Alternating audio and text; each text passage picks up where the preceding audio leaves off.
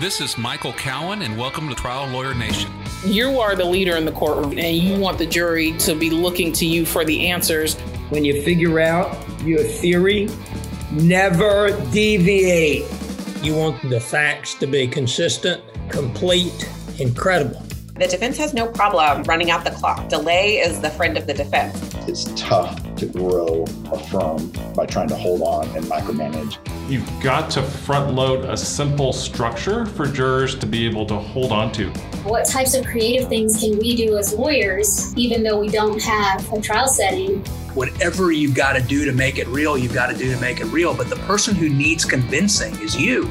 Welcome to the award winning podcast, Trial Lawyer Nation your source to win bigger verdicts, get more cases, and manage your law firm. And now, here's your host, noteworthy author, sought after speaker, and renowned trial lawyer, Michael Cowen. Welcome to Trial Lawyer Nation. This is Michael Cowen. I'm here with my partner Sonia Rodriguez. How are you doing today, Sonia? I'm great, Michael. How are you? I am wonderful. Before we get into today's topic, I just want to thank our sponsor, LawPods. LawPods produces and edits this podcast for us. They make life so easy. We just have to show up and talk. They do all the rest. Uh, if you are thinking about doing your own podcast, which is a lot of fun, I highly recommend LawPods. That being said, Sonia, today we are going to talk about expert witnesses. And specifically retained expert witnesses. I think that we tend to forget there are a lot of different types of expert witnesses. We've got treating doctors. I'm deposing a treating doctor tomorrow and how we te- treat treating doctors is very different than how we handle retained testifying experts and that's also different as we know from how we handle consulting only experts. So today we are talking about retained experts. And we're talking about the ones that we are the people that are charging us money to supposedly assist us on our cases.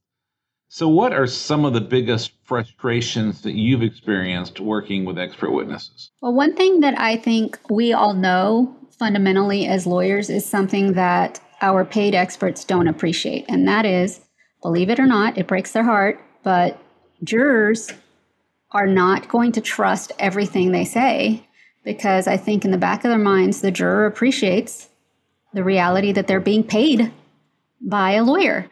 So, the frustrating thing that I find is that when we are hiring an expert to work with us and help educate the jury about something, we really, really need those experts to have authorities and publications and actual documents and papers that they rely on. It's not enough for an expert to say, because I said so, or because I've been doing this for 30 years. And so when we come across those experts who are put off by the fact that we actually want to see the data want to see the studies and want to see the papers that are going to support their opinions, I think it's super frustrating for them. And it makes them, frankly, makes it to where we don't want to work with them. Yeah, that is so important because you are right. Uh, anyone being paid money to testify has negative credibility right out of the starting gate with the jury. And, and as they should. I mean, because we all know we see the defense hire people all the time that, that will make up anything for money. And how does the jury know that the plaintiff expert isn't the same way? And I think one big way is, you know, does someone outside the litigation context say the same thing? Is there a study? Is there a paper? Is there a book? You know, something that supports or anchors the expert's opinion to reality, to reliable science, if it's a scientific expert, to what's generally accepted in the industry. And some experts really fight that. I wonder why they fight that, Sonia. Well, I think it's because it's easier not to have to go dig up a source for all of their opinions. And a lot of times they just haven't been challenged on it by the lawyers hiring them. And so, my favorite types of experts that I love working with are people that get excited about showing you their data, uh, get, they get excited about showing you the studies that they rely on and love explaining it. They're natural teachers. So, when you have somebody that's maybe been doing this enough that they've kind of abandoned that joy of what they're doing in teaching, then I think that, you know, it just kind of comes down to laziness and inconvenience and annoyance as far as they're concerned, I think. And I think sometimes they don't want to be tied down. Some, not all, most of them are really good people, but there are some I think that want to be able to say whatever they want in each case. And they they're worried that they ever rely, ever admit that any paper or book is authoritative, then they're stuck with what's written in that paper or book, and then they can't come up with a different theory on a different case. Right. I think that's true. And it also requires, if you're going to rely on a paper, you've got to read that whole thing and make sure that there isn't one obscure sentence at the very end that's going to hurt you or hurt them. And so it's just a lot more hard work, I think, on their part when they have to summon the actual foundations for their opinions. It totally is, but it is the, and so many times we find experts on the other side that haven't read the papers they cite. And so they'll cite a paper for an authority and then we buy the paper and the paper actually maybe there's a sentence in there that helps them but the conclusion actually helps us and we really have made a lot of money on that. And i think i think that is part of it. They don't want to do the work. They don't want to get hemmed in. So how do you approach it? You know you have an expert. You haven't worked with this expert much before. You're saying, hey, I need you to anchor your opinions to reliable sources, and you get some resistance. How do you handle that? First, I try to work with them and explain to them that I am trying to help them. Part of my job, this is a speech I give to all of my experts, is that the relationship between the expert and the lawyer is a lot like a horse and a rider. I don't want you to lead me in a dangerous situation, and I don't want to lead you in a dangerous situation. So uh, we've got to work together and I'm trying to protect you. I promise you, you know, the minute I, I like to lead off very early in my conversations with my experts about this concept of a Daubert motion, striking the reliability of their expert of their opinions. And so they know that it's something that I am prepared to address, but that I'm going to need their help doing uh, their part by using anchors and substantiating their opinions with real life authorities paper authorities that I can point to. But I like having that conversation early on about Daubert motions because I want them thinking very defensively about their opinions. And I want them to start walking in knowing that I want to see a citation for, for their opinions.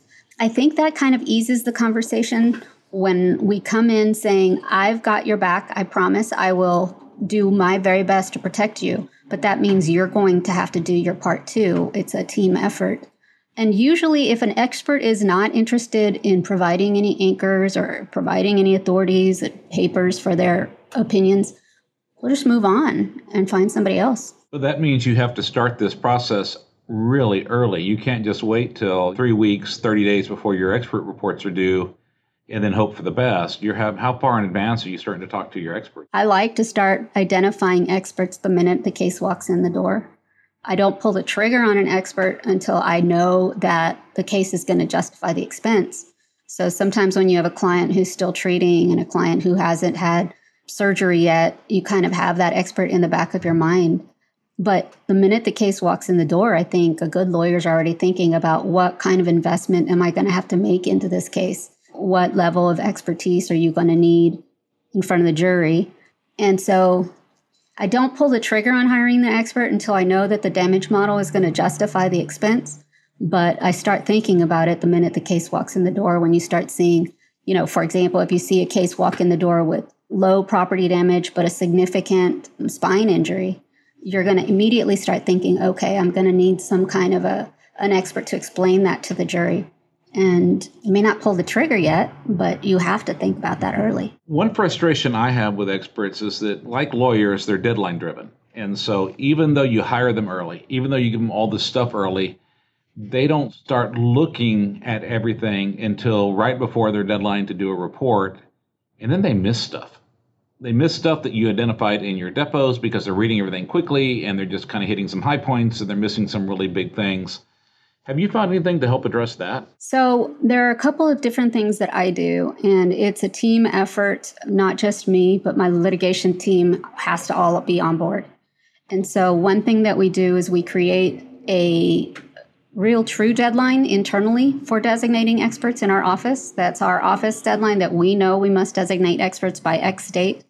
And then we create a an expert disclosure deadline, which is the one we disclose to the experts.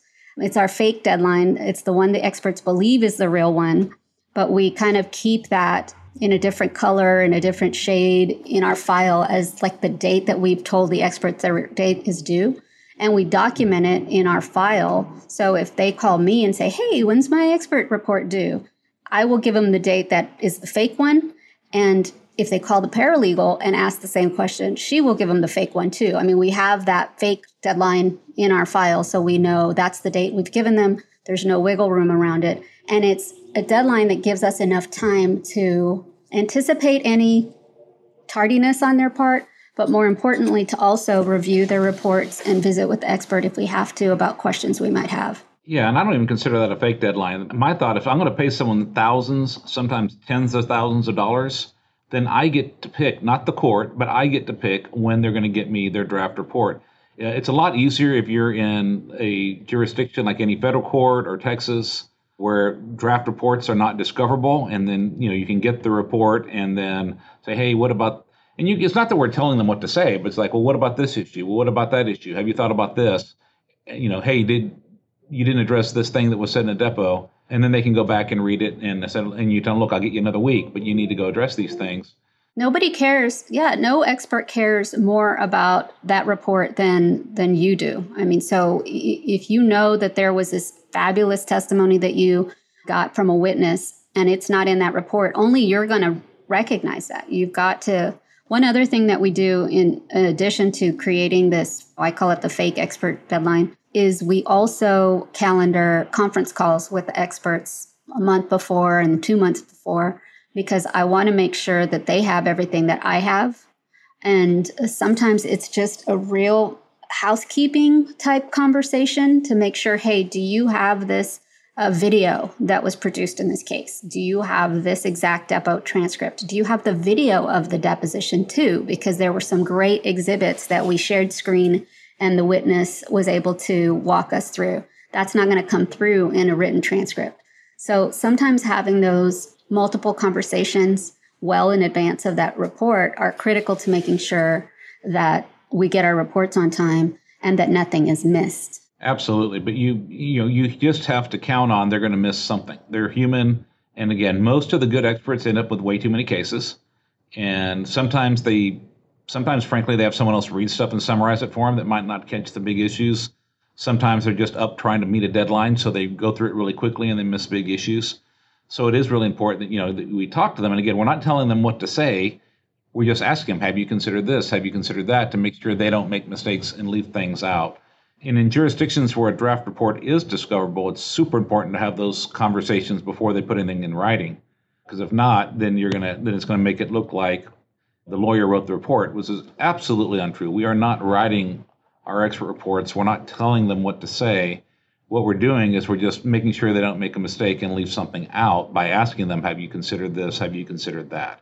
Totally different thing. I also like talking to my experts early on about what we might be using to tell our story in front of the jury to make sure that they are incorporating those diagrams and exhibits into their report or at least mentioning them. Because most of the time, I think experts want to just throw up their opinions onto a piece of paper, get it out the door, and they'll worry about their trial testimony when the time comes. But the reality is, under the rules, we've got to produce the documents and things that they considered and any materials that they may be using at trial. I like to produce them ahead of time if we can. And so I think early conversations about what will their trial testimony look like diagrams, pictures, images, certain regulations that we can take excerpts from and throw them in their report, if not necessarily included in the report, then create them as an addendum, as exhibits to the report, so that it's all included when we disclose them. Absolutely. How about when you have, like, sometimes you have one expert that has to rely on another expert's opinions. Let's say you have a human factors expert and a crash reconstructionist. So the human factors needs to know what the speeds are, what the times and distances are, so that they can then figure out perception, reaction, etc how do you make sure that the human factors person gets what they need in time to formulate their opinion? It's a lot of communication internally first among our team to make sure we all know when the internal deadlines are going to be and which deadlines we've given to the others. But basically, we need to make sure we get report X first so that we can send it to the expert and then we get report Y so that we could send it to the next expert. And then the last expert who has to have it, has to get it all. I mean, another perfect example is when you have an economist who's going to be reviewing a life care plan. You need to make sure your economist is not going to be on vacation the time that the expert, the life care planner, is done with his report. I mean, you kind of just got to coordinate it all. But communication is the key. And I think including your litigation team in the internal deadlines and also communicating very, very regularly with your experts. I've gotten into this, our new policy on my litigation team is every single communication with the any expert that we have, either even if it's just supplementing documents that we've received through um, discovery. The subject line always has the name of the case and the due date of the report, the internal due date because so many times I've had experts call and say, We didn't know that the report was due on X and such date. So from now on, every single time we communicate with an expert, we always tell them when the report is due. We also have now taken to every, it's almost like a footer in our communications with our experts, reminding them that we need not just their report, but we need their CV, we need the materials used in formulating their opinions and the information considered and the data. I mean, it's, it's like a little blurb. If anybody wants the blurb that we send to our experts, email us. But I mean, I almost have it as a footer every time we communicate with expert because I don't like it when experts call and say, "Well, I didn't know you needed me to assemble all of the exhibits I'm going to use." And part of the challenge, I think, Michael, is that we have expert who experts who practice all across the United States.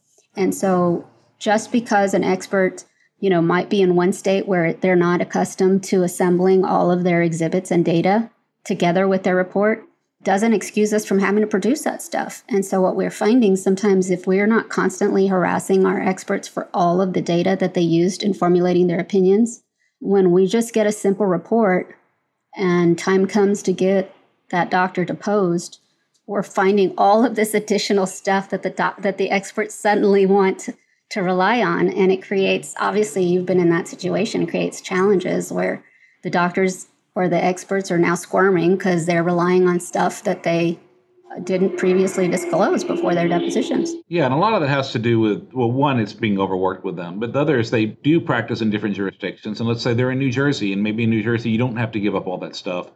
And then the and some lawyer told them, oh, you don't have to give that stuff, and so they think they don't have to because that's what the first lawyer told them. Well, that was in a different state. And and then sometimes a lawyer tells them something the lawyer's wrong. Like the lawyer is trying to hide a document or something like that, and, and they they just learn the wrong rule, and then we have to really educate them.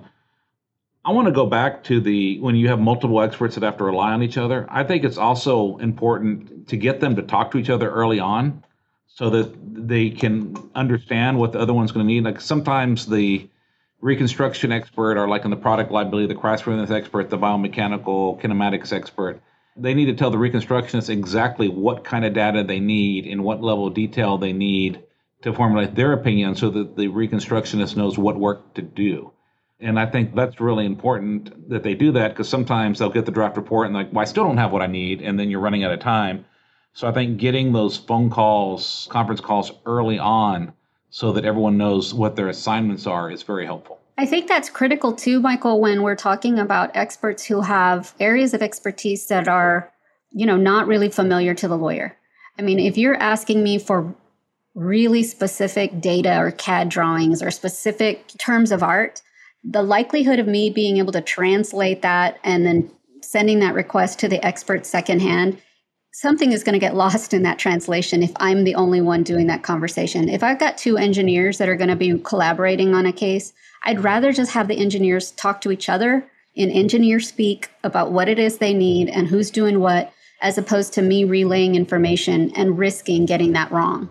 Each year, the law firm of Cowen Rodriguez Peacock pays millions of dollars in co counsel fees to attorneys nationwide on trucking and commercial vehicle cases. If you have an injury case involving death or catastrophic injuries and would like to partner with our firm, please contact us by calling 210 941 1301 to discuss the case in detail and see where we can add value in a partnership. And now, back to the show. Or even worse, having a legal assistant trying to figure out what that information is and trying to relay it and hoping they get it right. Oh my goodness, no. Yeah. You get the, you know, the report out. Now you got to get them to testify. What are some things you do to get the experts to testify in a coherent, persuasive manner? Well, I think one of the things that you've got to do is figure out where in your puzzle piece the story from that particular expert comes in. You have to know like what element of damages you're trying to establish and we don't always know where in the trial we want that expert to come in, but I think you have to have an idea if that expert's going to come in really early, then you want them to be a real teacher globally, like a global type teacher, a bird's eye view of the case. If you know that it's going to be kind of later in the trial and you want that expert talking about something more granular, then you need to have an outline that's, you know, specific. But you kind of need to know exactly what the game plan is going to be for your trial and your story before you start, you know, asking questions on in a depo. And I think part of it too is talking to the expert about what you want to use them for. Because experts have been known to want to talk about the whole universe. And the reality is, if that doesn't fit in with the story you want to tell and the way you want to tell it, you've got to have a conversation with them early on about that. Yeah, and I think this is where we need to get stricter. You know, like I said, we should never tell them what their opinions are, but I, I do tell them, like, you're the expert in, in medicine or craft reconstruction. I'm the expert at telling trial stories and putting and trying cases. And I need you, I am paying you money and I need you to listen to me. And so your role in this case is to teach this these things, and you need to teach them visually, and you need to use plain English. And we need to talk about trucking experts, for example. They'll get into all these violations that are technical violations of rules, things the trucking company did wrong, but did not cause the crash. Let's say you have a vehicle, 18 wheeler rear end somebody, and they're like, well, they didn't have good conspicuity tape on the back, and their mirrors weren't adjusted, and their headlight, their I'm sorry, their tail lights weren't working and I'm like, yes, but that none of that has anything to do with why the tractor trailer rear-ended the other vehicle. So don't talk about it. Right. Or the driver didn't speak any English, and so I. Oh, I hate that one. Yeah. That, that, that, what does that have to do with rear-ended somebody? And all you're going to do is, you know, offend certain jurors. And so, you know, we have to tell them like, look, you're the expert at this, but I'm going to choose what questions to ask you. I'm going to choose the topics we're going to talk about. And the other side asks you a question, you tell the truth, but you know, they're not going to ask you about the other unrelated violations, and we're going to focus this case, and we're not going to talk about things that don't matter, and we're, you know, they always, they also want to nitpick, like the engineers will be nitpicking. Well, they didn't use that formula right, or they were off by two decimal points here, like things that, like, to engineers are a big deal, but don't really matter for how the crash happened or what the harm is, and nobody cares other than an engineer, and so you just have to tell them, yeah, we're not talking about that, right. and you can't just go and ask your expert what your case is. You have to get the technical assistance from the expert and then tell the expert this is what the case is. This is what I'm, you're going to talk about. And if you're not happy with that you don't get my money uh, at the end of the day yeah i'm paying you not the other way around and i think that sometimes that can be a little bit of a challenge because engineers and doctors they've paid a lot of money for their degrees and their expertise and that's their comfort zone talking about delta v's and radiculopathy and you know dermatomes. So that's their comfort zone. But the reality is that jurors are not going to really follow that line of logic. I mean, I think the simpler we make it, we're talking about pain and we're talking about a hard crash that could bend steel. I mean, the, the more concrete and simple we can make a case and straightforward, I think the jury is going to follow along. But I think the brutal honesty is that, you know, like you said, the plaintiffs experts are going to be viewed the same as the defense experts, as paid by a lawyer. And so, whatever we can do to simplify the opinions and make them more credible and uh, give anchors and authorities for those, I mean, the better off we are. Absolutely. And and the fact is when you do have experts that do that, when they do anchor their opinions and put them in simple English and work with you to create visuals so that the jury can uh, actually understand them, then you do have a better chance that they're viewed as teachers, as guides, and not as advocates and paid shills. And that's so much more persuasive. I think it's more fun too. I mean, you are using, you're working with an expert to teach something. And it's a lot more fun to be involved in the teaching than to just kind of put an expert on and just hold your breath and cross your fingers. How about when they get real touchy and overly sensitive and overreactive during cross examination? Because this is something we've seen lately. yeah. So one thing that I think is important to do is going back to my, you know, reference that being a horse and a rider. If you got a real temperamental horse, sometimes you just got to get off and kind of smooth things over and take a break and remind your expert how bad they look and sound and of the overarching goal. And if you have someone who really cares about their testimony and how they look and, and your case, they will take that type of guidance. But I mean, it's, I don't know how people do that for a living. Basically, just testify and enjoy getting grilled by an, by a lawyer. I, I wouldn't be able to do it, but I imagine it happens often that it can that kind of can get under your skin, and and experts get annoyed and mad and lose their tempers. And we had a case recently, didn't we, Michael, where one of our experts used it. Was it the f bomb in somebody's case? It wasn't a very nice word. Yeah. Yeah. Anyway, but I think it's totally appropriate at that point. You take a break and you say, "We just." If you're in a, a depo, but you can't do that when you're in trial. Oh no, no. Now they usually don't use f bombs at trial, but sometimes I, when uh, what I hate the most is, you know, you're putting someone on direct, and they're the most charming person. They're directly answering your questions. They're engaging the jury, and then as soon as the other side starts questioning them, you have this Dr. Jekyll, Mr. Hyde a hole that all of a sudden the switches you know, and starts inhabiting this person's body and they're defensive and they're jerks and they're arguing about every little nitpicky thing. And I just think it's so important to work with them. And, and it's just because they don't trust the jury. They're too defensive. And it's just like, look, trust the jurors. They're there to do the right thing. You listen to the question, answer. Trust me that if they twist something out of context, I will give you a chance to explain it. It's hard. And then frankly, sometimes you just have to learn like this person doesn't have it or doesn't have it anymore. Sometimes they were really good at one point and then just something happened to them and then they just get super angry and defensive and then you just have to stop using them. I think it's one of the things I really love about our listservs. The plaintiff's bar always has, has such strong, healthy listservs, but people are always so generous about sharing information about their experts and their experiences with experts. And thank goodness because if there are experts who do great in depos and great on direct, but are going to melt down when they are in front of the jury, we need to know about it. And I'm not saying that we don't use those folks, but like you said, I mean, there are people that we've got to work with and address and plan ahead for. I'm going to respectfully disagree with you on listservs, Sonia. Early in my career, I got a lot of information from listservs, but now I look and I think you have to really consider the source on a listserv. Like, does this person try cases? Right. Does this person understand some lawyers love, oh, they fought so hard they didn't give the defense an inch, but they look like an a-hole and totally lost all their credibility. Does that person have judgment? Because I regularly see experts recommended over and over again on listservs that you and I would never use again. Right. Like they've melted down, they've made huge mistakes, they're paying the butt, but other people sing their praises because if you're not a subject matter expert, they sound like they know what they're talking about, and you don't realize all the holes they're leaving in, all the all the gaps, all the problems with the personality. Well, I do agree with you. There are a lot of things put on the listserv that are 10, 15, 20 years old. Like people yeah. will say, oh, this is a great expert. And then you go due diligence and research and you t- find out that that person hasn't been testifying uh, for a long time for a reason. Yeah. So I always like following up when if people say that's a great expert, when is the last time you saw that person testify in trial? When's the last time you put them on? And if it was a long time ago, I agree. I mean, you, you can't rely on just random endorsements. And like some lawyers, they're happy because the person writes a report. Often it's someone in their office writing a report for them that gets their case settled, and they're not necessarily lawyers that try cases. And again, you just have to, like I said, there, I've gotten some great advice from listservs, but you do have to consider the source.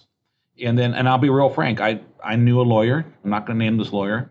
Back when I did product liability work, and whenever someone wanted to to recommend an expert, he would never recommend the expert we used he would recommend someone else that would do a good job, but was the most expensive, biggest prima donna expert because he wanted that other lawyer to have to spend so much money on the case that they would never want to do another one. They want to refer the next one out. And then sometimes people hoard their own experts for themselves and then, you know, share the ones that are mediocre. So I'm not saying every, you know the plaintiff's bar is by and large pretty good, but there are some instances of things like that. So I just like I said, listservs are good. I'm not saying that they're not worth. I mean, I'm a member of listservs. I read stuff on listservs. I get stuff out of listservs, but you know, take it with a grain of salt and really consider the source and you know consider calling somebody. Like, when was the last time you used them? Did you put them on at trial? Definitely do your due diligence on who you're who you're talking to. I got a call from a, a lawyer recently about an expert that I've used, and I was singing the expert's praises until I learned what they wanted that expert to testify about. I was like, oh, wait a minute. I didn't know he even had opinions or expertise in those arenas. So, I mean, you've got to call folks and talk to lawyers and ask how you used them and how they testified and when's the last time. And all of that due diligence is critical. Absolutely. Well, any other big advice on, on experts, Sonia? You kind of touched upon it earlier. I don't think that lawyers should be relying on staff to have communications with experts about anything substantive or critical. And that's just a lot of room for error and confusion and, and, miscommunication. So it does take a lot more work for the lawyer, but I think if you want a good relationship with your expert and a good outcome, it's going to be critical that you get, you know, that's more of a hands on uh, work that we have to do. And I think communication with the expert is critical and making sure that you're regularly sending your expert all of the great stuff that you are finding in your discovery. Because sometimes what happens is we'll hire an expert early on, we'll send them our file as it exists at that point, And when you don't remember to send your expert all these other great things that you've uncovered, it's easy to get mad at them for not reviewing the file carefully, but then sometimes it's our fault for not sending that last depo we took two weeks right before the expert report was due or the last narrative from the doctor visit two weeks ago. Yeah, I think the last thing I'd add is it is important to build a personal relationship with experts that you're going to use, especially if you're going to use them more than once. And I would, you know, I've heard someone say, well, you don't want to use the same expert over and over again because they'll ask the question, well, how many times have they worked with you? You know, I'd rather have that question asked with someone who has good, coherent testimony that's understandable, that has good anchors and can back up everything they say, than to keep working with a bunch of randos and having mediocre expert testimony just because I don't want to give that cross point. But when you actually go and you meet somebody, you when you're in person, you go over things, you understand it better.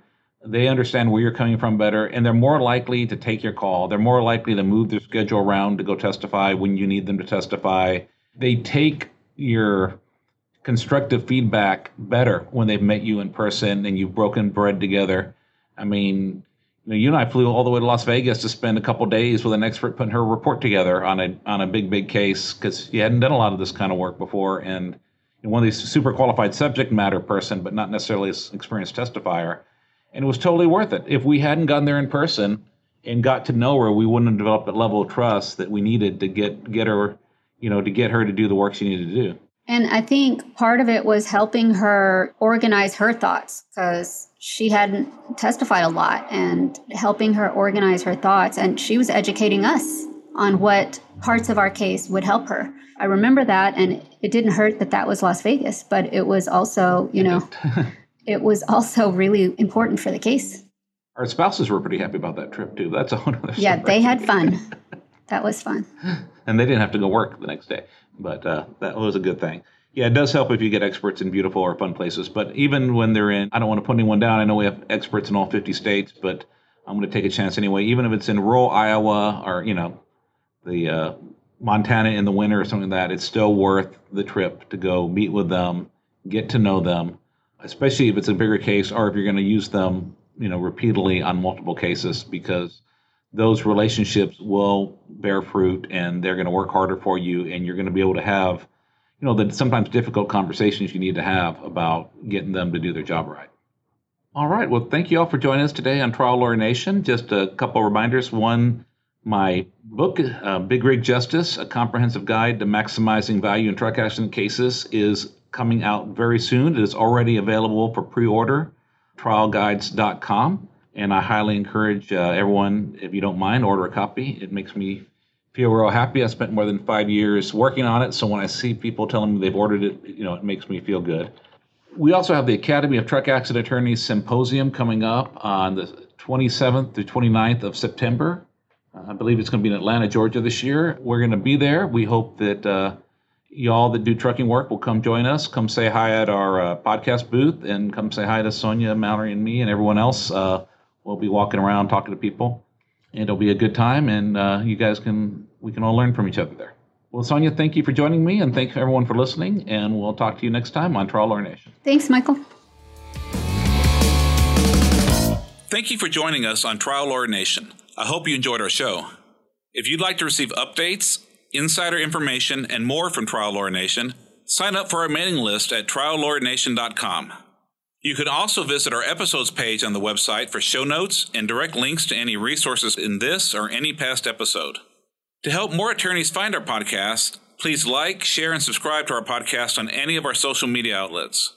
If you'd like access to exclusive, plaintiff lawyer only content and live monthly discussions with me, send a request to join the Trial Lawyer Nation Insider Circle Facebook group. Thanks again for tuning in. I look forward to having you with us next time on Trial Lawyer Nation. Each year, the law firm of Cowen Rodriguez Peacock pays millions of dollars in co counsel fees to attorneys nationwide on trucking and commercial vehicle cases. If you have an injury case involving death or catastrophic injuries and would like to partner with our firm, please contact us by calling 210 941 1301 to discuss the case in detail and see where we can add value in a partnership. This podcast has been hosted by Michael Cowen and is not intended to, nor does it create the attorney client privilege between our host, guest, and any listener for any reason. Content from the podcast is not to be interpreted as legal advice. All thoughts and opinions expressed herein are only those from which they came.